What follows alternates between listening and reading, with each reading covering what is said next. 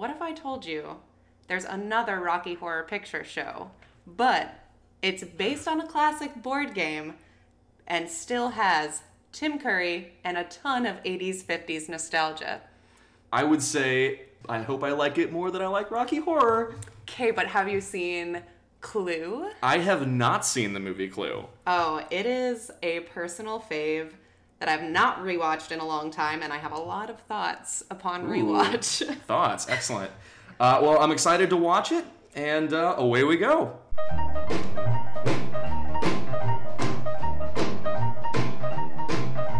out of that bed. Wash your face and hands.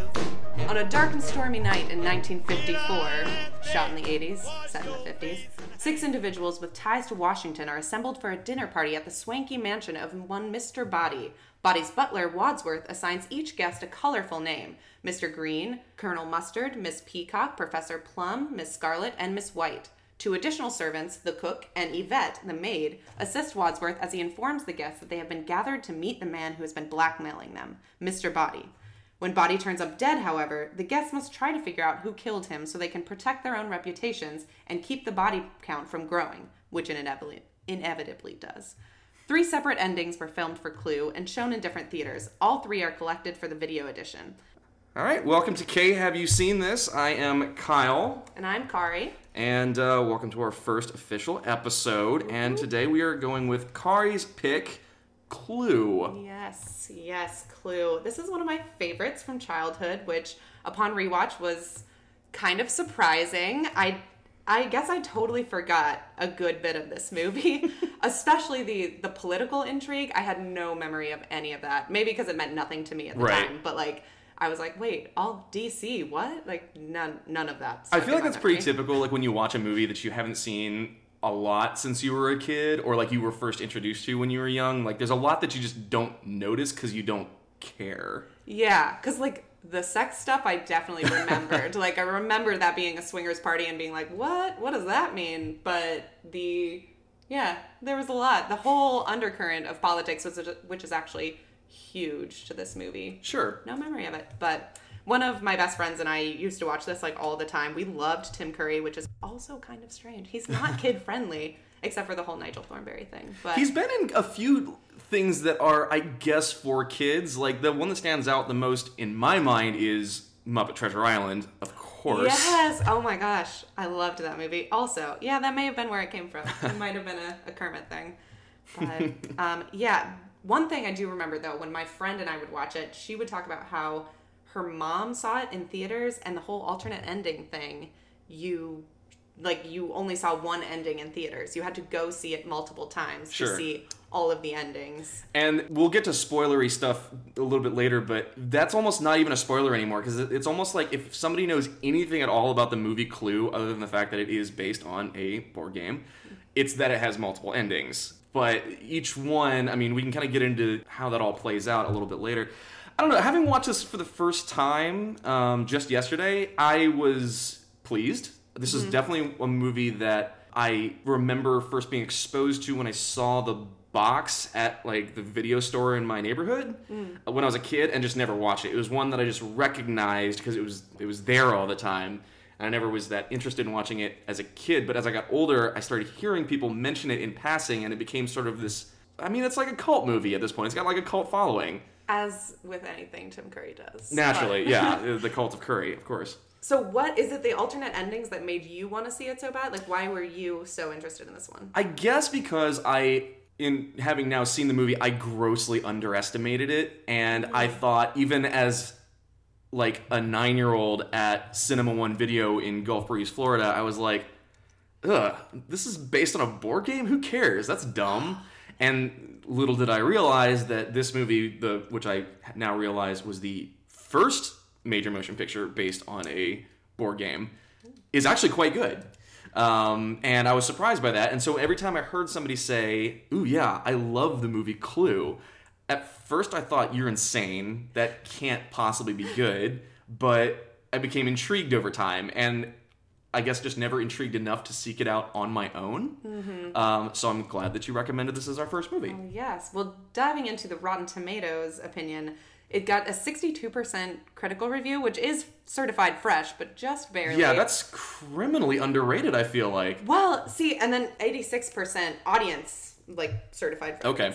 86% positive from the audience, which makes more sense. But reading the reviews, so maybe this is just me, but I'll go into some of the critical reviews. Um, one of the positive ones was if Clue falls a bit short of the mark, it remains a likable artifact of talented people giving a ridiculous task the old college try, which is still That's- kind of lukewarm praise. That's I would say though very fair. That's a very fair assessment of this movie. And Like, I totally agreed. Yeah, the silliness is taken to an extreme degree in a way that I feel is necessary when you have a movie based on a board game. Yeah, it's true. It's true. There's a lot of kitsch and a lot of like kind of just you got to make the board gaminess of it work somehow. And it was also the 80s, and they're doing that 50s thing that they did in the 80s that I don't fully understand. But um, the one of the negative reviews kind of went in on them from uh, the Los Angeles Times, and it's not the least bit scary or suspenseful, but instead grows quickly tedious. The more you struggle to keep track of the constantly multiplying plot developments, the harder it gets to care who did it, which is harsh. And then Chicago Sun Times has one ending is more than enough. and I gotta be honest, like watch rewatching this movie, I felt all of these at different times. There was a good like first 20 minutes that I was like, oh no, I think I don't like this movie anymore. and then once we got to the part where they were just like totally slapstick, I think Yes. the moment that I was like, I am here for it was when Miss Peacock faints and Tim Curry tries to catch her and she just like slides to the yeah. floor. and I was like, oh, I remember what this is and I'm totally here for it. Yeah, and it's I mean, it's very silly. Like that's the thing that I didn't quite grasp when I was a less sophisticated movie viewer. It was few movies that I've seen have really embraced their inherent silliness quite like this one, and that's one of the things I really enjoyed about it. Like you said, the slapsticky nature of it is it's a pretty simple setup, and in fact, I guess we should briefly go over the plot for anyone who, any insane person who has not watched this movie, like myself, um, uh, before Go yesterday. out and buy it, people. Yeah, check it out. I Rent mean, it on Amazon. It's like a two ninety nine rental on iTunes. Just just watch it. I promise you'll like it. But it's anyway. The houses that it's set in. You've all played the game Clue. A bunch of strangers are invited to, I guess, a dinner party, right? Yeah. And they, uh, Tim Curry is the butler, so naturally you're hooked. Um, and they've all been drawn there by a mysterious individual who is withholding information from them. And as that information gets teased out, a murder is also involved. Naturally, we've played the game Clue. and you learn more about what connects these people and why they've been drawn to this house and what their connection to the murder is. So, the house that it takes place in is accurate to the Clue board game, which I thought for a second, wait a minute, the study, the billiard room, the kitchen, the this, the that. I looked it up and I was like, wow, props to laying out this set. And I want to go. I like had the instinct as the movie was playing to go look at the board game and see if even the passageways were correct between Apparently the they rooms. are. Are they? They Did you are. check? That's I was. That was the part that I was like, that is so detail oriented. Like they got this. And one thing I looked up, um, or I guess I saw it in the opening credits that intrigued me also was um, story by John Landis, who is Mm-hmm. one of I think the best directors of the '80s, especially. Also having some of his masterpieces in the '70s. Are you familiar with John Landis? What else did he do? Animal House, The Blues Oh, Brothers, okay. Coming to America, Yeah, yeah. Trading Places. He was one of the key comedy filmmakers of the 80s, and uh, he apparently wrote out the story and helped out on the screenplay. So uh, when I saw his name in the opening credits, I was like, okay, I know what lens to watch this movie through. Ah, okay. um, Because when I was looking at Wikipedia too, the apparently, allegedly, he said he talked to Thomas Stoppard, the Yes. playwright, as well. Which that was, I was like, oh, okay, yep, now I get it. The absurdism is Right, very, yeah. very real. and it, it, I we got way off track here but we were talking about like the slapstick comedy nature of it. You know it's a very talky movie because it all takes place inside of one house and basically seven people seven or eight or nine people depending on what scene it is talking to each other um, about this mystery which by the way the intrigue is very real. Like it is a legitimately mysterious mystery where new information gets teased out hooks you when you're least expecting it. Like there is more plot to this movie than in some of the early seasons of Game of Thrones. Like, who killed Mr. Body is almost a bigger question than who killed Robert Baratheon. Like, you know, it's it's, it's wild. Um, And but- it is, it's very real as a Yeah. closed room mystery. Like, I need to rewatch because getting towards the end of the movie, you realize that they, as they're teasing things out, you realize that some people must not have been in places when you thought that they were places. Right. And I want to go back and rewatch and be like, oh, okay, nope, they weren't in that scene. Like, that person wasn't there. So, Yeah. It's, that is paired, you know, that could stand up in its own dramatic mystery film. But there have been dramatic mystery films that have this same setup, and this is a movie that is basically parodying them using the format of this board game, which I've got a lot to say about that as well. But the slapsticky comedy of these very uptight individuals running around this stately New England oh, mansion, yes. constantly bumping into each other, knocking each other over, trying to just pour a couple of glasses of whiskey and just sloshing the entire oh, canter over like the coffee table.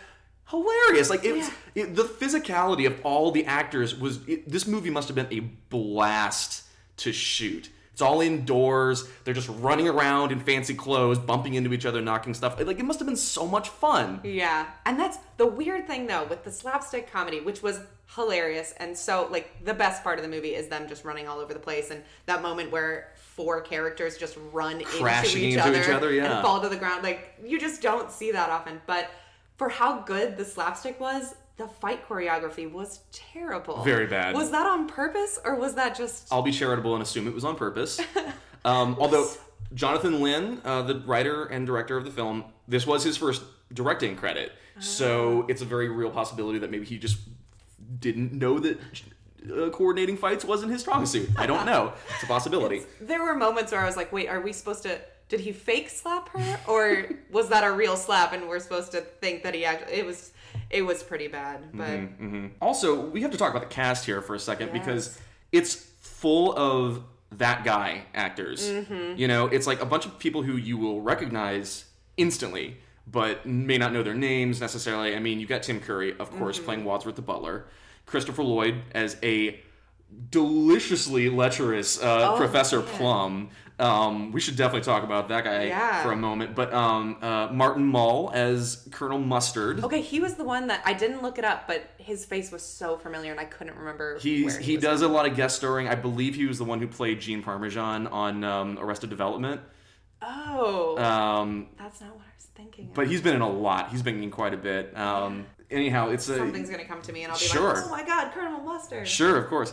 But anyway, yeah, the cast is great. And as a matter of fact, um, I'm not sure if this is in your notes, but um, apparently Carrie Fisher. I have that too. Yes, yeah. please, by all means, fire away. Carrie away. Fisher was apparently um, cast as Miss Scarlet, who is. Uh, we'll get to this later because I have a question about this, but Miss Scarlet is just one of the best roles in the whole film, I Mm-hmm, think. And it would have been Carrie Fisher, but she apparently had to withdraw because she had entered treatment for her drug and alcohol addiction. Yeah, So literally days before shooting started, like last last second. But I will say that even though Carrie Fisher, I'm sure, would have been amazing in this role, Lesley Ann Warren as Miss Scarlet is incredible. Oh, she's amazing. She that that role and just everything, every scene she's in, you're just so fascinated with what she's doing. Yeah, she's so good. Uh, One of the particular faces who I guess we'll get to, we can talk about too here. Mr. Body, the guy who plays Mr. Body. Now, I'm assuming, I'm going to go out on a limb and guess you probably didn't recognize him because he's been in very, very little other than Clue. He looked vaguely familiar, but maybe just in the way that like he Sure. has a very kind of 80s bad guy gangster kind of Right, but he had that very also stereotypically like '50s bad guy gangster kind of look and like attitude 80s, and stuff. 50s. Yeah, Everything 80s, in this 50s. movie is 80s, 50s. 80s, 50s. Yeah, boy, we could have a whole podcast about 80s, 50s if we Oh, wanted yeah. to. Spin-off show Um, but that gentleman is named uh, Lee Ving. Mm-hmm. He made his bones as a musician. He was the lead singer for a punk band called Fear, which John Belushi, who was also connected to John Landis, invited to perform on Saturday Night Live in I think like 1980. And they tore up the set during their their performance and caused a riot because they invited a bunch of like New York City punk teenagers and almost destroyed the set in the middle of a live show. So Oh my god. Lee Ving is Can directly he it, it- there is footage, yeah. He is directly responsible for Lorne Michaels saying no more punk bands ever on Saturday Night Live, which stood until like the late until like the early 90s. Dang. Yeah, it's wild. Did you Um, know that already, or did you look that I up? knew who Lee Ving was Mm-hmm. um, already, and that just happens to be one of my favorite early Saturday Night Live stories. That is a great story. Sure. Um, so he, and then also um, Yvette Colleen Camp. okay, she looks very familiar. She's been too. in quite a bit. Um, she's also one of those like that guy, that girl actors Mm-hmm. who has been in a lot. Her credits on IMDb are numerous, and doesn't really have a ton to do in that role, but does it very well. Yeah, I mean, she's she's got one job and she does it. Yeah, I mean, she wore the hell out of that uniform. I'll say that. I don't even the the physical mechanics of that uniform. I don't understand, but Sidebar: If there is an Oscar for boob lighting, whoever set up the shots for Yvette deserves so a lifetime true. achievement award. Oh my gosh, yep. Our director Jonathan Land, going back to him, he's a former TV writer from England. Probably his most famous directing credit is My Cousin Vinny. Oh, okay. Um, also directed The Fighting Temptations and the early '90s masterpiece, his follow-up, as a matter of fact, to Clue, Nuns on the Run, Oh, which is a modern reinterpretation of Some Like It Hot. oh, Another one that I saw on the shelf at the video store and do not regret leaving alone forever. so that will not be coming soon to Mm. KFC. Unless you see it and really, really like it. I sincerely doubt it, but So we can talk about the writing because please.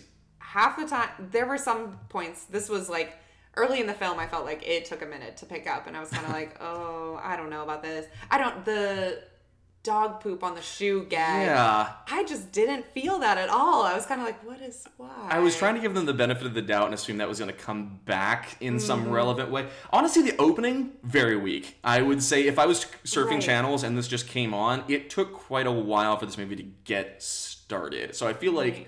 that's a possible reason why a lot of critics went into it sour is because it did not get off to a strong start and they felt like they were wasting their time for a while. Right. But Um, once it happens, like yeah. it happens fast and the writing gets so I loved it. There's Yeah. like so many puns, so many like just jouer mot, play on word things, like the whole when they start revealing the different ways that people are being blackmailed and what they're being blackmailed for, there's a whole back and forth between Colonel Mustard and Wadsworth, which like the two of their interactions were Yes. always hilarious. But when someone says something about a double negative and he says double negative? You mean you have pictures?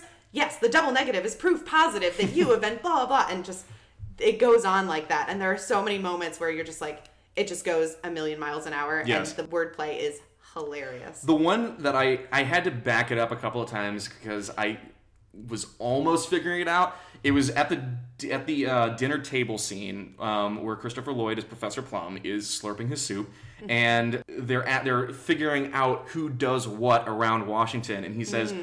I, he, when he's telling them that he works for the United Nations organization, UNO, and he has the line where he says, "I work for the UNO, a branch of UNO, WHO. You know who." I was like, there's got to be something there because he said Oh, you know like so four good. times. But yeah, this is loaded with that kind of thing. So if you are a fan of clever wordplay, this is the movie for you, of Oh. course. But even just lines that aren't necessarily cleverly written tongue twister type things, like obviously Tim Curry gets all the best lines and Mm-hmm. Oh, he yeah. delivers them like his life depends on it. One of my favorite of his is uh, he says, "We're trying to find out who killed him, where, and with what," which is literally the point of the game clue, which is on which is based in a sentence um, as well as his great line toward the end three murders, six altogether. This is getting serious. yeah Great. I love it. even just his no. And everyone was no. And he goes no. And you're like tim curry oh Truly an amazing, amazing performance. Okay, now you mentioned at the top uh, the the um, connection to Rocky Horror Picture Show, of course, and uh, we can talk about that a little bit. Like setting, obviously, very similar. The setup very similar in the sense that you have people um, approaching. You, you, Miss Scarlet has car trouble. Um, there are characters who appear at the mansion who say, "Hey, my car broke down. Can I use your phone?" Literally the setup of Rocky Horror Picture Show right um, which came out about 10 years before this one. Really? Um, and I believe that was plenty. Yeah, Rocky Horror was 75. This was 85. So this is definitely time for Tim Curry's cult status as Frank-N-Furter to really pick up a good head of steam. Um, so I assume all that was intentional. And so he actually was not one of the first choices to play Wadsworth. I found out. Really? The first choice was a British actor who I was not familiar with, and the name escapes me. Second choice was Rowan Atkinson, who played Mr. Bean later. Whoa! Yes, who I will be honest, I feel like could have crushed that role Oh, as it's well. so true. I was gonna say I couldn't picture anybody but Tim Curry, but yeah, no, that would be a totally different thing. Yeah, and apparently Tim Curry and Jonathan Lynn, the director, have been friends since they were teenagers, and so it was just like, well, my first two choices didn't really come through. I bet I know who would be perfect. You got some free time? yeah, exactly. I did. I just for the first chunk of the movie, I kept. I realized my expectations were a lot of things from Rocky Horror. I was like, oh, this is where they break down and blah blah blah, and it Mm. was like, no, that's that's not the right movie. Even um, Miss Scarlet looks a lot like Susan Sarandon. I thought it was thought. Susan Sarandon I did too at for first. a long yeah. time, and then it just seemed like the sequel to Rocky Horror. Yeah, pretty much. We're back at the mansion. Spiritual successor, yeah. Also, uh, one of the people who shows up, the cop, um, Mm-hmm. that just shows up at the house. The interactions with the cop I found to be some of the funniest moments in the movie. Oh my gosh. Um, like when they lock him in the room with the telephone, and he says, you know, he's like, "I'm gonna arrest you all for false imprisonment," and uh, you know, and this kind of thing. And he's like, "and murder," and they said, "Murder." He's like, "I just said that so you'd open the door." Yeah. so great, so good. when they they have like two or three people knock on the door and ask to use the phone, and each time they're like, "You can use the one in the stand, the one in the no, not that one," and because the room, the house is just filling up with dead bodies, Right. and so they're running out of phones, and it's, it's yeah, the body count in this movie is high. and Uh, everyone dies in this way. That's just like, yeah, I just saw the person that I know. It was, and then they get hit on the head with their wrench or shot Mm-hmm. Exactly. or Exactly. The pacing of the movie I felt like was a little bit slower editing wise than it would have been today. But the cutaways, and I'm trying to think of what specifically we saw, but there were so many times where it just kind of cut to one random person's reaction and you're like, what, what, why, what? Especially Miss Peacock's reactions every time they cut to her. It was just nothing to do with her, but you'd see her kind of like, and it was, okay, yeah, Miss Peacock's freaking out. Oh, uh, also, uh, one thing I didn't bring up, and this is silly, is uh, Michael McKean's role as Mr. Green Mm-hmm. was so understated and perfect Yes. throughout. You clearly have something in mind. just the they're all drawing straws to pick who's going to pair up they're all going to pair up to go search the house and like you know you might get paired with the murderer and yvette the sexy maid is like oh but i'm going to be so scared who's going to go with me you're going to make me go alone and all of the men are gathered around her and they go i'll go i'll go i'll go and, P- and Mr. Green is just mr like, green goes no, thank you." you it's terrific. And of course, he's the one that gets paired with her, right? Is that Yeah, yeah, Like, and and they, they're investigating the attic. Yeah, that whole sequence of like investigating the house is great. Um, the whole thing with like, um, if there's anybody here, you better look out. Like that, that, that line cracked me up for sure. So uh, I guess now's a good time as any to move on to the more spoilery stuff. So you have not seen the movie Clue. I know we've already given a little bit away, but now is your chance to press pause on the podcast and go spend two ninety nine and ninety minutes watching the movie Clue. You will not regret it. if the last 30 years hasn't been enough to watch it then take this moment right now So, spoilers stuff. So, as we mentioned earlier, this movie has three endings. That part, not really a spoiler. Mm-hmm. The three endings are so dramatically different from each other, and the only key difference is who's got the gun at the end. Yes, yeah. It all kind of culminates in the whoever has the gun killed this person, Right. and that's the reveal. And I I found that interesting because the I I assume that was actually I know that was John Landis's idea to have the three endings. Um, that was his arguably biggest contribution to the movie was to be like, hey, let's do three different endings. And of course, this is 1985, where you could say, and each theater is going to get a different ending. There's no internet, so you can't just spoil it that way. It's you know, if you didn't really know what you were getting into, you could potentially see this movie, talk to somebody else who had seen the movie, and disagree about how it ended because you didn't know there were two, there are three different Right. endings. And I don't know how you interpreted this. I thought it was novel. I also thought it was a giant middle finger at people who try to figure out how the mysteries work when they watch a mystery movie. Uh, because yeah. all the clues, pun semi intended, were there to be able to sort of figure out. You know, you could materialize in your brain who did what to whom. Mm. But in the end, none of it really mattered. It literally could have been anyone. Yeah, and I mean, I'm I feel like when I go into most mysteries, I kind of have this mindset anyway. Like it's gonna be who it's gonna be. So I don't spend a lot of time trying to figure it out. Like I like the reveal and how it unravels. Just letting it, you know, give it to me. Just I, you're gonna tell me eventually, and I'm here for it, and I will listen. I don't try to like figure out the Game of Thrones things. I let other people figure them out and tell me. But yeah, it was interesting and definitely does I yeah, I can see how it kind of unravels the whole idea of like this is this is there's some underlying fabric here. So, which ending was your favorite? I think I mean honestly the last one because having it all yeah, we're in the spoiler section. Sure, now. yeah. Having it all culminate in one person it like just doesn't feel right because they're all so it's such an ensemble movie. So like what is anyone else's point if it's just one person? You know, everybody else there was just like an innocent bystander and they get to go home and be the same as they were before.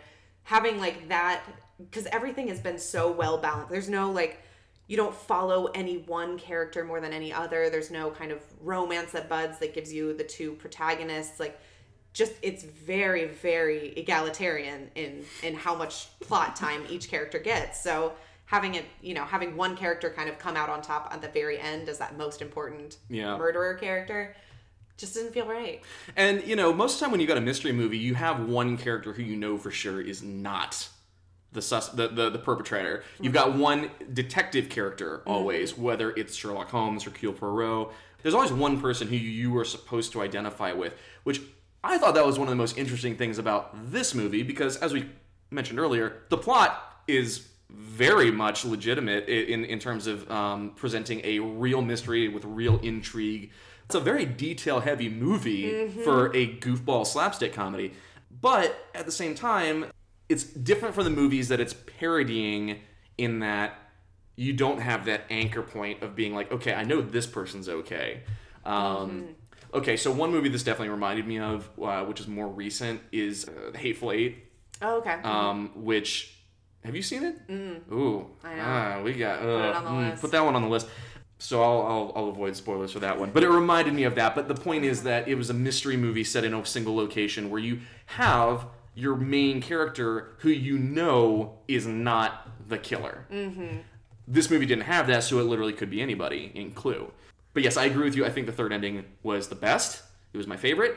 I love the idea that everybody was the killer um, because we had already been presented very early on that, oh, yeah, these people are all kind of shitheads in one way or another. Right. So everybody killed something. That's great. And having Michael McKean's uh, Mr. Green be the plant right everybody kills somebody except for him until the end until the end. Exactly. And Tim Curry, who's never been known to underact anything, his underacting uh, when he is shot by Mr. Green is sublime. Oh, when he just so says, great. "I've been shot." Good shot. shots. Very good shot. Yeah. So good. He's so great. which Um, like it wasn't that good of a shot it was He like not yeah, he was like ten feet away. He was like ten feet away. The perfect ending of this movie is just Oh McKean talking to the chief of police, and he's just like, "I'm gonna go home and sleep with my wife," and then just freeze frame, music, oh credits, my god yeah it's so 80s. flawless ending. But yeah, that I mean, there's a couple things just in a PC realm that don't hold up in this movie. the treatment of homosexuality, which is kind of supposed to be a joke, but also like having that ending, you're like, nah, still, still not totally woke. So I'm curious about your interpretation of that. Let's talk about that for a Mm-hmm. second because I saw that as like he is Mr. Green's secret that he's being blackmailed by by Mr. Body for in the story is that he is a homosexual. But he says very early on, "I don't care. I don't have any secrets. I didn't do anything." Um, and quite honestly, nobody really makes a big deal about it in the in the length of the story. There's a couple of like sideways remarks, which are you know whatever for Mm. you know for a movie that's set in the 50s, very tame. Right. If he's being Um, blackmailed for it, clearly. Exactly. yeah. But I thought at the very end when he says, I'm going to go home and sleep with my wife, I thought that was him jumping back into character as his cover. Oh, see, okay. I could totally be on board. That is not how I read it originally. Also, throwback to me watching this as a child and still having these holdovers.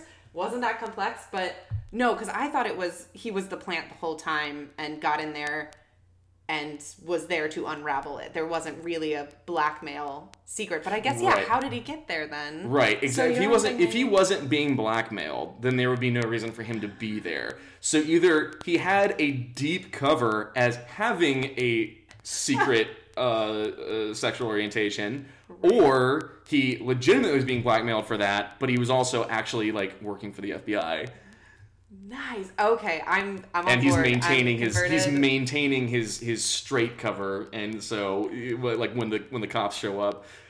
I find that to be the much funnier version. That is way better. It I'm totally way. yeah. I'm changing my mind. I'm interpreting it. Just kidding. You get the woke stamp for homosexuality. Um, but yeah, I mean, honestly, like they, yeah, they didn't really make a big deal about it. You know, it was like something he was being blackmailed for, but he says point blank in the movie, like, I don't care. Yeah. it doesn't make any difference to me. Right, and then I mean, there's a couple like the characters kind of avoiding him, and you know, just hyping up the not being interested in females at all. Right. But yeah, that's no. The ending was kind of what put the nail in the coffin for that one, and that actually is a really good interpretation. The biggest joke about him being gay, honestly, was like the thing that you mentioned earlier, where um, Yvette was talking about being scared, and Colonel Mustard says, "I'll go."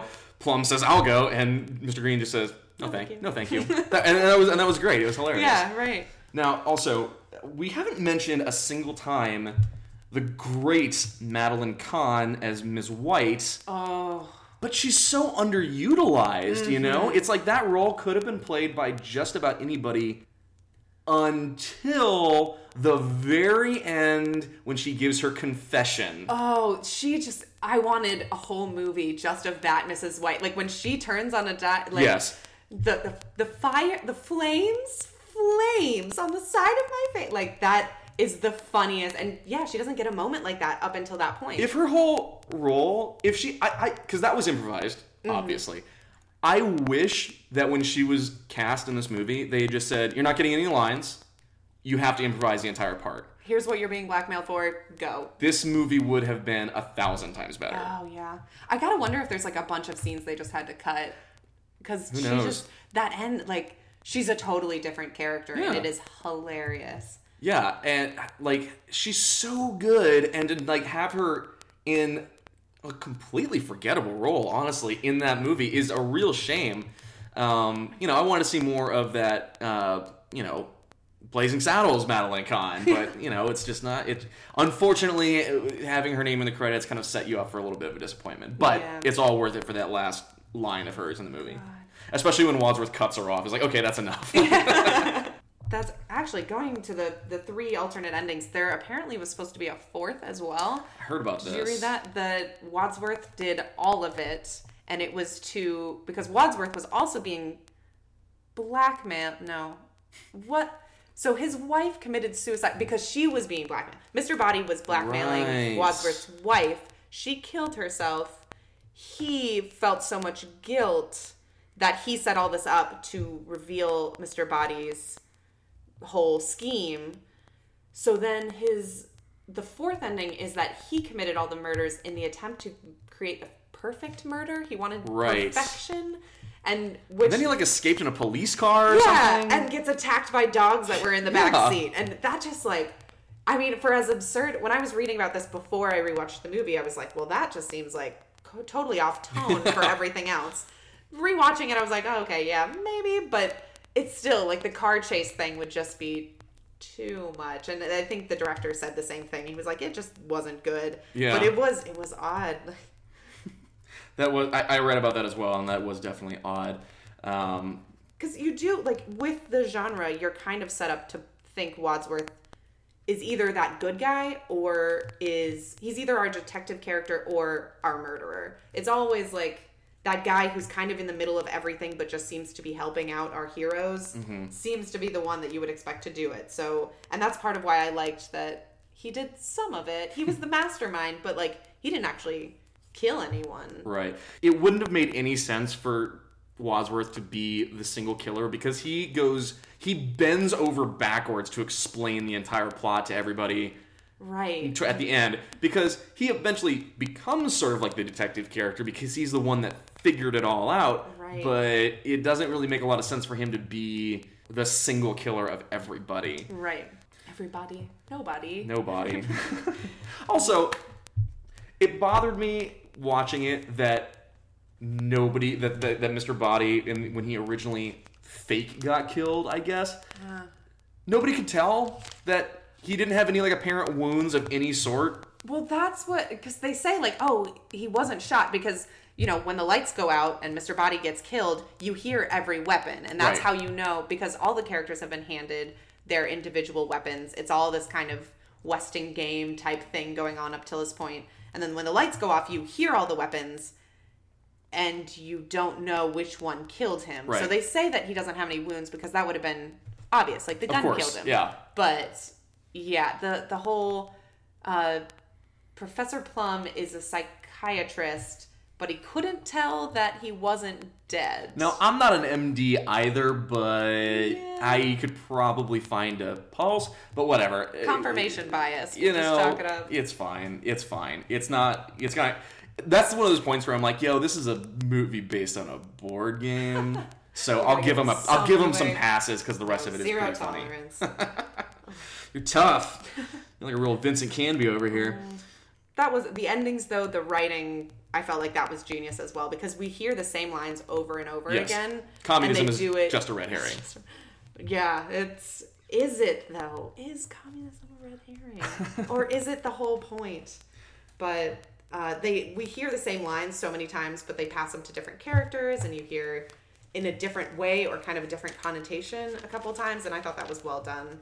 That could have really easily become really tedious. Now that I think about it, that thing about communism is only a red herring becomes funnier in the video version because you get to hear it repeated three different times. If you only saw it in the theatrical version, you'd hear it one time and just be like a oh haha throwaway like I don't know jab at Reagan or something like that. I don't know, mm-hmm. but like hearing it three times in like the like the home release version is makes it much more interesting. I feel like I like it's because at the very beginning you've got the cook watching like the McCarthy hearings on television, and then at the end you hear three times that communism's only a red herring. It's like ooh, really trying to say something here. I think what I'm not entirely sure. Um, Especially since it's either the director or the writer is British, right? Uh, yes, the writer director writer director is British. John John Landis is very American, but um, Jonathan Lynn is definitely British. Right. Um, he said that it was like kind of a nostalgia kitsch piece for him. Like there wasn't. It seemed to him to from the interviews I read that he was just like, well, you know, I know a lot about McCarthyism, so I thought that'd be a funny way to like tie because you really do have to do a lot of legwork to make the the multiple killers, Mm-hmm. you know, murder mystery plot thing work in a Mm-hmm. film. And while we're on the subject, there, I thought it was really funny. The one moment that uh, blink and you'll miss it. Um, I think that's when Wadsworth is talking about um, why Mr. Body was blackmailing everybody, and he said it wasn't for financial gain; it was because he thought you were all un-American. What could be more American than that? And then it cuts to Miss Peacock nodding, like, "Yeah, that's true. That is true." The senator's wife, of course. Right. The one who was accepting bribes. Yes, exactly, exactly. So it was, um, yeah, pretty great. I mean, the the lines in this movie, the dialogue is a plus. oh, Like, it's great. it's among the best that I've seen in like a movie of this kind. And like I said, so dense. There's a lot of information, a lot more information to process than you would expect from a movie like this. it really is Thronesian in the like in the way the characters are connected to each other. I know we keep making Thrones references. I miss it so much, but just it you need to keep track of how these characters know each other because they do and they're related in how they're you know who gets killed is related to how Mm-hmm. other people are getting blackmailed and it is there's a lot of characters and a lot of kind of webs that spiral out from them Mm-hmm.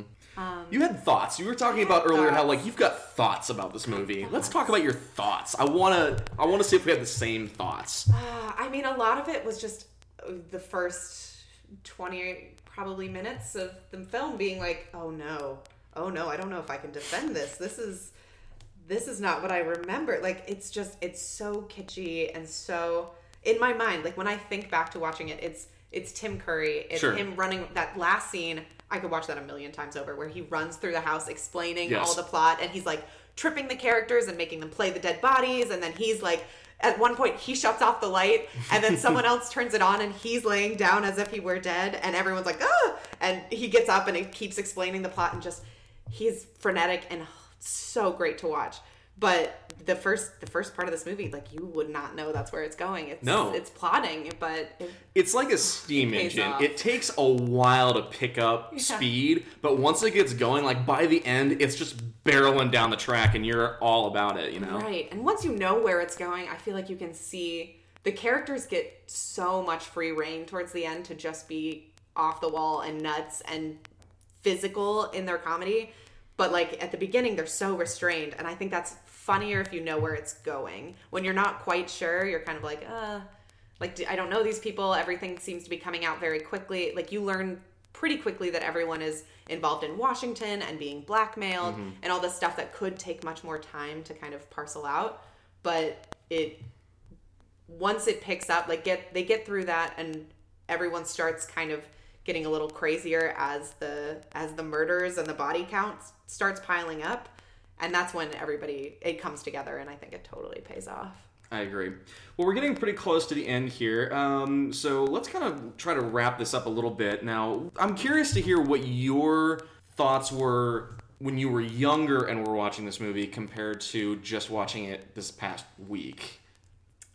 Honestly, I'm a lot more confused about what the political intrigue has to do with the plot. Like, is it just a way to make this weird board game foundation work in a film, or is it trying to say something? Because, like I said, I totally just didn't even remember that there's anything to do with Sure. McCarthyism in the original, but or in my original viewings. But now I'm I'm confused what it's trying to say. I feel like this movie, as amazing it as it is to watch now, and as much of a cult following as it has, that's totally deserved. I think there's a bit of cultural cash that is a little bit lost today. Like it would in the moment when it was in theaters, there was probably a lot more kind of underlying references that you would get, and you would get the message a little bit more clearly. Sure, and definitely. Or possibly not. Yeah, because like you know, the mid '80s was you know a lot of people will tell you it's the height of the Cold War. Of course, if you ask, depending on who you ask, every year of the Cold War was the height of the Cold War.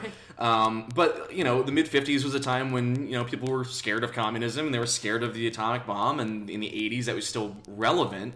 So the whole plot about you know there can all being connected to not just being blackmailed by the same person, but all being connected to the same basically weapons project. the whole thing is about a nuclear physicist, uh, a guy at the Pentagon who's on a special secret weapons thing, guy who's State Department, same deal. Uh, all these people that are connected to the um, disappearance of or the selling of bomb secrets to the Russians, essentially. All three endings are in some way connected to that, more or less. But yeah, I thought it was potentially interesting, a little bit underexplored, but also a little that part was a little more complex than it probably needed to be. Mm-hmm. But it still it worked. Like the super complicated plotting is kind of a hallmark of this genre and mm-hmm. I'm fine with it, you know. I mm-hmm. don't mind a lot of detail. I don't mind having to back up and watch something again because I'm like, okay, what did he just say? He, that was mm-hmm. so much information in one sentence. You know, if I was watching it in the theater, I'd be perplexed. I would have no idea. I'd have no idea what they were talking about if I watched this movie in the theater. But I'm not, so I wasn't. And that's I I wonder if it would just work without it. Like could you just do this movie where people are being blackmailed for something, for things that normal people are blackmailed for, and the plot Think about what you just said, Kari. you know, I live an exciting life. Um, Clearly. But yeah, I don't know. That's what I wonder. Just structurally, could it work without it? Because it did seem kind of unnecessarily complex, I guess. Uh, yeah, uh, definitely complex. I unnecessarily, yes, I would agree with that too. But I'm, I don't know. I liked that. I do have a couple questions. Please, fire away. So, who do you think had the best performance? Not Tim Curry. Other than Tim Curry, I was actually kind of impressed by how Christopher Lloyd played such a creep, but he did it in an understated way. Like he did it in a much less cartoony way than I feel like somebody else might have. It was very like he wasn't just like a dirty old man. He was legitimately like kind of sly about what he was doing most of the time. Um, even when he was like talking about it, he was very like disarming almost in a lot of ways. Right. I don't know if that was the best necessarily. I like I said, I like Michael McKean's character as Mr. Green. I thought that was mm-hmm. really funny because he seemed to be like the one sane man in the room a lot of times. but probably the best performance, other than Tim Curry, of course, was the singing telegram girl who gets shot. who gets shot in one second. She has half of one line and gets shot.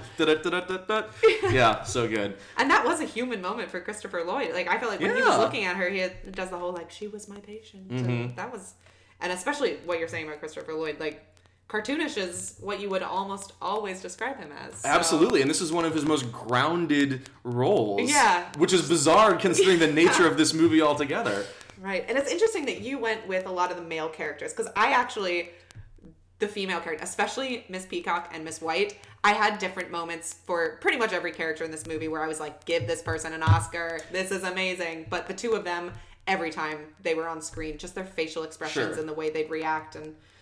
hilarious. So Miss White, I, I mean, we talked about this a minute ago, but like Miss White, I had such high expectations for Madeline Kahn, and Mm. she, if she had been allowed to basically do what I know she could have done with that role, hands down would have been my favorite oh, performance. Oh, yeah. But unfortunately, that was not the case. So Yeah, it did make the surprise at the end when she just like lets loose. I felt like just that much more gratifying, but Especially considering that like her whole deal is like basically this Black Widow character that's implied that she has killed all of her husbands. pretty much You know, explicitly. it- pretty heavily implied. It, it's funny because like you know clearly she's got to keep her story straight, and then at the end it's like her confession of actually doing something. She it's it's almost like she's less comfortable letting the truth just even when she's in a situation where she's got nothing to lose anymore. She's less comfortable saying the truth than she is living a lie. You know, Right. Which I thought was kind of a funny implication, like you know to think about later. But again, Mm-hmm. not a great, not her best performance by a long shot. Right. As far as if this movie was done today, Mm-hmm. who do you think would be in it? Number one. Hmm, that's a good one. Let's see, a good Wadsworth. Let's think about this for a little bit. Who would be a who would be a good Wadsworth? Who's like the most overacting actor who just eats scenery for breakfast? Stanley Tucci is the first person that came to my Ooh, mind, that's but interesting. I love watching him as like a very put together person, so I don't know if I could do. I don't know if the frenetic, like kind of off the wall. I don't even know how to describe Wadsworth. He's just Tim Curry. This is the kind of movie where I'm trying to think of who I would want to even just be. I- I'm trying to think of who I would want to have in a scene together. Mm. I'm thinking like, okay, probably in the Yvette role. I'm going to start there just because this is the easiest one for me to Mm-hmm. answer. Is uh, I would say Sofia Vergara. Oh, okay. because she crushes the like the comedy. You know, she's Mm-hmm. got great comic timing, and let's be honest, also she fit the uniform. Um, And I would pay the full ticketed price just to see that scene where she drops the accent and becomes American. Yes. Sofia Vergara's American accent. I want to hear it. Yeah. I want to like having her flip that. It would be great. let's who else? Who would be a great? Probably like a Jared Leto as um, Mr. Body to give like you know Oh, the kind of like alternative musician thing again. I think he could be kind of interesting as like scuzzy blackmailer. Yeah. Um, Because actually, going back to our like, who would win an Oscar for this movie? Mr. Body was terrible. I thought. I like. I did not believe anything about him. I know. I don't know if that was part of it or not, but I. I didn't. I didn't feel it. Although, again, if we're going to be very charitable about it, they do kind of set that up in one of the endings where they say, "Oh, that wasn't Mr. Body." Right. He was the butler. he was playing the part playing- of Mr. Body, and if that was the case, then his not convincing performance would be very uh, in character with that. Right. Um, and that's, I mean, the thing about this movie is like anything like that you can kind of explain away with. Like anything that seemed a little off, like the fight choreography Mm-hmm. and stuff, like you can get away with it because it's so kitschy and I would, br- I would like to have Bob Odenkirk ooh. as Professor Plum, probably. oh, okay. I could totally Have that. him do like full um, Saul Goodman as, as Professor Yeah. Plum. I would love that. Oh yeah, yeah. What is? Oh, I can. I'm terrible with actors' names. Tobias Funke, who also does a lot with Baba. With Oh, David. Cross. Yeah, I feel like he could be in there too. I would love to see the two of them, like as Plum and Green, or David something. Cross as Mr. Green I would be could see great. oh yeah. yeah. that would be amazing. Why did Carrie Fisher have to die? She'd be a great. she'd be a great Miss oh. Peacock. Oh, she would. If she was alive and they were doing a remake, Oh man. she could be a great Miss Peacock. I could see a Betty White or something in that role too if they Ooh, went. that's like, interesting. Yeah. I keep thinking Jennifer Lawrence would be in this movie. Like she would be the one that they were like, "All right, it's a Jennifer Lawrence film. Get her in there." And you know, I I want to say Miss White. she could be a great Miss White, Yeah. yeah. And she's not in, she's not in enough straightforward comedies that I feel like she could really stretch out and do in that role what even they didn't let Madeline Kahn do or she just mm. didn't want to do or whatever. Yeah, You Je- don't think Jennifer Lawrence? I, no, I that? think she could. Oh. I think that if she had the opportunity to stretch out comedically, she could really make that role interesting and Oh, funny. Yeah. Yeah. That's true. We really haven't seen her be very funny, but her like persona, her star, like Like when she's being Brand is yeah, when she's on like talk shows, she's hilarious, but she only ever does like dramas. oh, that's so true. Um, you know, like her biggest roles are all dramas, and you know she rarely ever gets to do just like straight comedy. right. This could be the piece. I'm, I'm Pitch it. What? God, I'm, I'm struggling with the Wadsworth though. I don't know who's He's good enough to do the Wadsworth. yeah. Wadsworth. Who's like a good character actor now? Like the character actor. Hmm. Oh, I changed my mind. Not David Cross for Mr. Green. I want to see like James Franco play Mr. Green. Oh yeah, I could see it. Although him being the hero at the end. I'm trying to think. uh, My criteria is who's going to sell that last line. that's yeah. that's it. And he would. Okay, he- I can and- see yeah. it. I can see it. That's interesting. Going with that whole like Apatow pack too. Like, you know who might be good? Jason Mantzoukas might be a good Wadsworth. I could see him getting man. totally zany. Not British, but Not British. it would That be a very interesting. different He could be. but maybe that's the only way it would He'd work. be a great Mr. He'd be a great Mr. Body. oh, Jason Mantzoukas oh, would be an amazing Mr. Body. That would be straight down the middle, like totally a Jason Mantzoukas. and he role. would. And you're right. He would sell it so much better than than uh, uh, Lee Ving did. God, this is a killer cast. Get get get Hollywood on the horn I right know now. we've got something here. Gotta come up with a good Wadsworth. I know. And we didn't Great mention who'd be a good Scarlet. Who'd be a good Scarlet? Do you oh, think? Oh, Yeah. I'm thinking like Anne Hathaway could be a good Scarlet. Oh, that would be interesting. This is gonna be an expensive movie. Oh yeah. Well, I mean, it's it's not even that many people comparatively, but they're all they're all there. We got A-list women thing. and like cult star men, basically. yeah. Well, you know, I'm fine with that. in the in the vein of the original. Ooh, ooh, ooh. Jordan Peele as Wadsworth. Oh, oh, oh! I'm into it. I would watch that movie.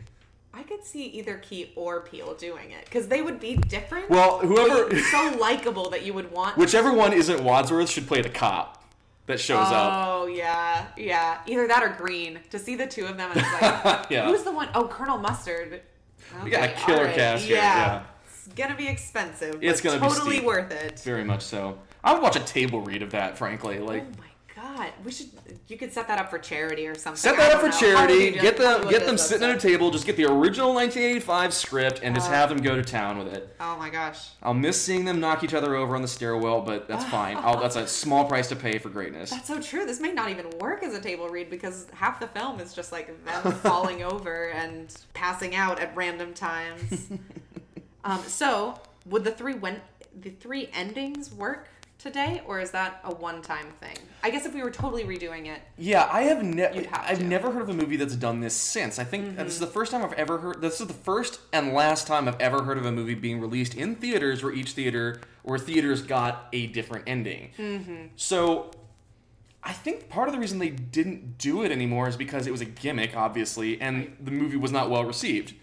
So, A, I'm wondering which ending those critics got because I feel like that might have a big effect. I think that the did third they have to go see all three? They must have. I assume they probably just saw one. I hope I would hope that they saw the one w- with um, where everybody was the killer. right. Um, Oh, that's a good like fuck you to critics though, because it's Yeah. just like you didn't see the actual movie Yeah, that your yeah. constituents probably saw. but um, yeah, I, I, I, would it work today? I it didn't really work then. No. So I don't think so. But I'm very curious. I would love to see somebody have like the guts to try it. And you had a good point about social media too. Like, how long would that actually stay a Mm-hmm. Right. secret? You know, all the the cut scenes from or the end scenes from any of the Marvel movies or any movie that does them now, because so many do. That stuff gets leaked almost instantly, or you can at least look Yeah. up whether they're there or not. So the gimmick itself would be spoiled pretty Mm-hmm. quick. The only movie that's close enough to that, except it had all three endings in the theatrical release, is Wayne's World. What? You know, at the very e- have you you've seen? I've Wayne's seen World? it. I've seen it. I don't So like the movie ends with like, no, let's try the Scooby Doo ending, and then and they do like basically they Oh. got three different endings but they're all in the theatrical release. It's not like any one was the definitive ending for some of them, Right. Some of the theaters. So I mean, they've tried it, I guess, Mm-hmm. but sort of, not really. Um, but we digress. Um, any final thoughts? We're getting pretty close. Oh yeah. Well, I have a couple more questions, but we don't. Have Oh, to please. Um, what do you think would have to change about the story for today? Um, you know, the whole we talked again about how the whole plot of the film. I mean, the whole plot within the plot is dealing with like basically selling weapon secrets to the Russians, which is a great element for a movie set in the 50s that was made in the 80s because it was still relevant. Hmm. Not so much today. They probably have to change that in some way that's a little bit less topical for the time that for like the 80s, you know, mm-hmm. Um, because it's not relatable. Right. I Um, mean, it'd be data to the Russians. I mean, it would, it would work still in the 50s, but um, you know, I definitely think that it should stay set in the 50s. Oh, okay. I like that setting. I think that it works for like the genre. I would accept it as a plot element, but I know a lot of people probably would not. So they'd have to change that. I think they might have. I feel like the temptation to make the whole like Mr. Green as a homosexual um, being his secret, the temptation to make that a bigger deal than it was in the '80s movie would be huge. And I don't think that's necessary, but that's probably what people would end up doing. Kind of making Um, that like a tragic. Right, thing. because well, sort of. I think Or they probably they would probably yeah. like play up like other people like giving them crap for it. Uh, Mm, but I I, I kind of prefer the way they had it in the '80s version, just because it was so like I mean, like I said, it was kind of innocuous. Nobody really cared. It seemed like nobody got a lot of shit for any of their No. like secrets because they were all were in the same boat. the but- only. I mean, one of the only things that happened that was noticeable was like I think Colonel Mustard was sitting on the couch next to Mr. Green, and then he got up. Right. Which, yeah, that's messed up. But it's not. You know. Other than that, it's not like he was like calling him out for anything. right. We don't hold on that moment very long. No, no, no. It was more a joke about Mustard being uncomfortable. Right. Um, so, what other board games do you think would make good movies? I'm Glad you asked. So I have not seen the movie Battleship.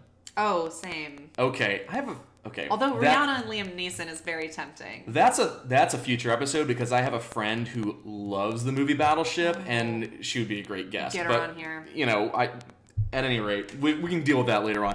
Other games that would be a great movie based on a board game. Settlers of Catan. Okay. I would love to see it as like a Terrence Malick esque meditation on simple folk carving out a living in an indifferent wilderness. I think would be great. Very depressing. Uh, Monopoly would basically just be like the show Boardwalk Empire. Yes. Um, I like doing that dark. I think that's Monopoly is a dark game. We've got to make it. It's got very dark undercurrents that is masquerading as just like this, like basically just an, to annoy your family with a four-hour board game. right. Capitalism destroys us all. like I said, Boardwalk Empire. um, except with more, you know, unusual props involved, Yes. like a shoe or a flat iron. Little battleship. Now, how about how would you make a movie? What, what about you? What do you think would make a good uh, uh, board game movie? Candyland. Candyland, I Always thought yeah. that was a very cinematic game. um, what else? I like never got into the super complex games. Mine were always very. Clue was one of my favorite board games, Mm-hmm. and I think that's part of why I liked this movie so much.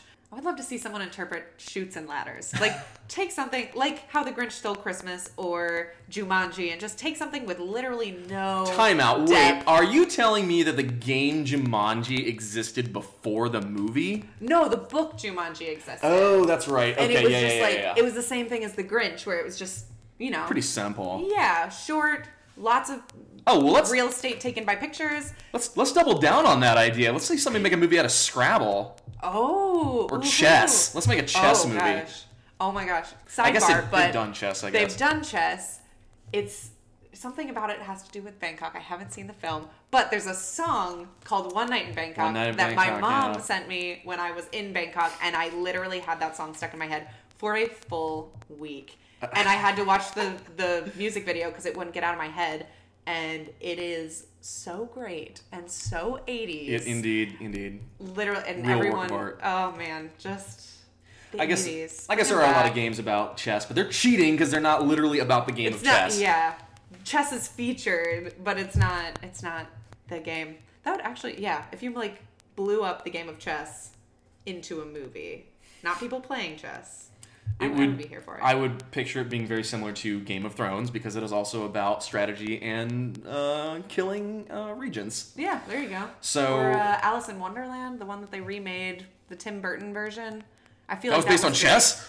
It seemed very chessy at the end. There's something to do. I don't remember chessy. it. There was there was some chessness to it at the end. There was royals fighting and yeah. So that might be chess the movie. Nice. So would you now having seen this movie, this classic Mm-hmm. masterpiece of the 1980s and Tim Curry's career? Uh, would you recommend it, and what would you recommend either instead or if you liked it? I definitely would recommend this movie. I, with the caveat that the opening is very slow. Once it gets going, though, it's great um, because this is peak Tim Curry for one thing, and he nails his performance. obviously, perfection. everybody in the movie is in a delight to watch them. It's a delight to watch them interact. Um, it's fun. It's light but complex, goofy slapstick, and surprisingly detail oriented. Like, much more so than a movie this silly has any business being, which is one of the things that I love silly movies that are very meticulous. It's a weird combination that you don't see very often. So, yeah, I would recommend it.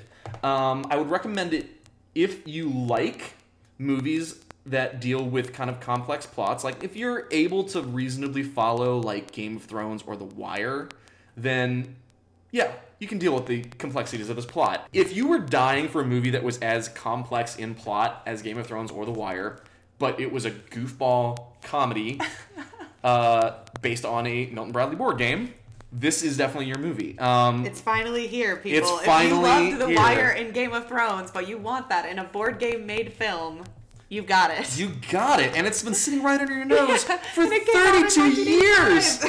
and it's uh, um, but yeah also you know if you like uh, you know like agatha, agatha christie mystery novels like whodunits and stuff like that or like i mentioned the hateful eight earlier for sure. And you know what the hell if you just want to see tim curry in a scary mansion during a thunderstorm again if you liked rocky horror you might want to check this one out as well. But you probably already knew that because if you love tim curry this movie should for sure be like the top of your list Yeah. Well, I obviously recommend it. It Naturally. is a classic of my childhood, of I think a lot of people's kind of adolescence time. It's just once you once you figure out what it is, once you kind of sync up with its wavelength, it's hilarious. It's a ride and totally totally worth going on. So Hundred percent. Agreed. Two thumbs up. We got it. All right. Now we're moving on to our pick for next show. So next week, Kari, have you seen this movie that I would pitch to you as Princess Bride meets Pan's Labyrinth? Oh, I've Yeah. seen those movies. I'm not I don't think so. So the setting is Southern California, 1915. There's a five-year-old girl in the hospital with a broken arm, where she befriends another patient, who's a man who is laid up in bed, possibly paralyzed. Uh, he starts telling her a story, and much of the movie is made up of her mental image of how his story goes. But here's the thing: English is not her first language. Her family is Romanian, so her cultural background informs a lot of how she perceives the story which we see on screen. So it is a literal fantasy film in the sense that we are visualizing this little girl's perception of a story that she's being told by a person who has a radically different like cultural background. This movie is The Fall, directed by Tarsem Singh, came out in 2006. Car, you have got to watch this movie, my friend. It is Oh. so good. I'm excited. That pitch has got me hooked. Let's do this. Awesome. All right, folks. Well, we will see you next week. In the meantime, I have been Kyle, I'm Kari. and uh, we'll see you later. Loving Get ready.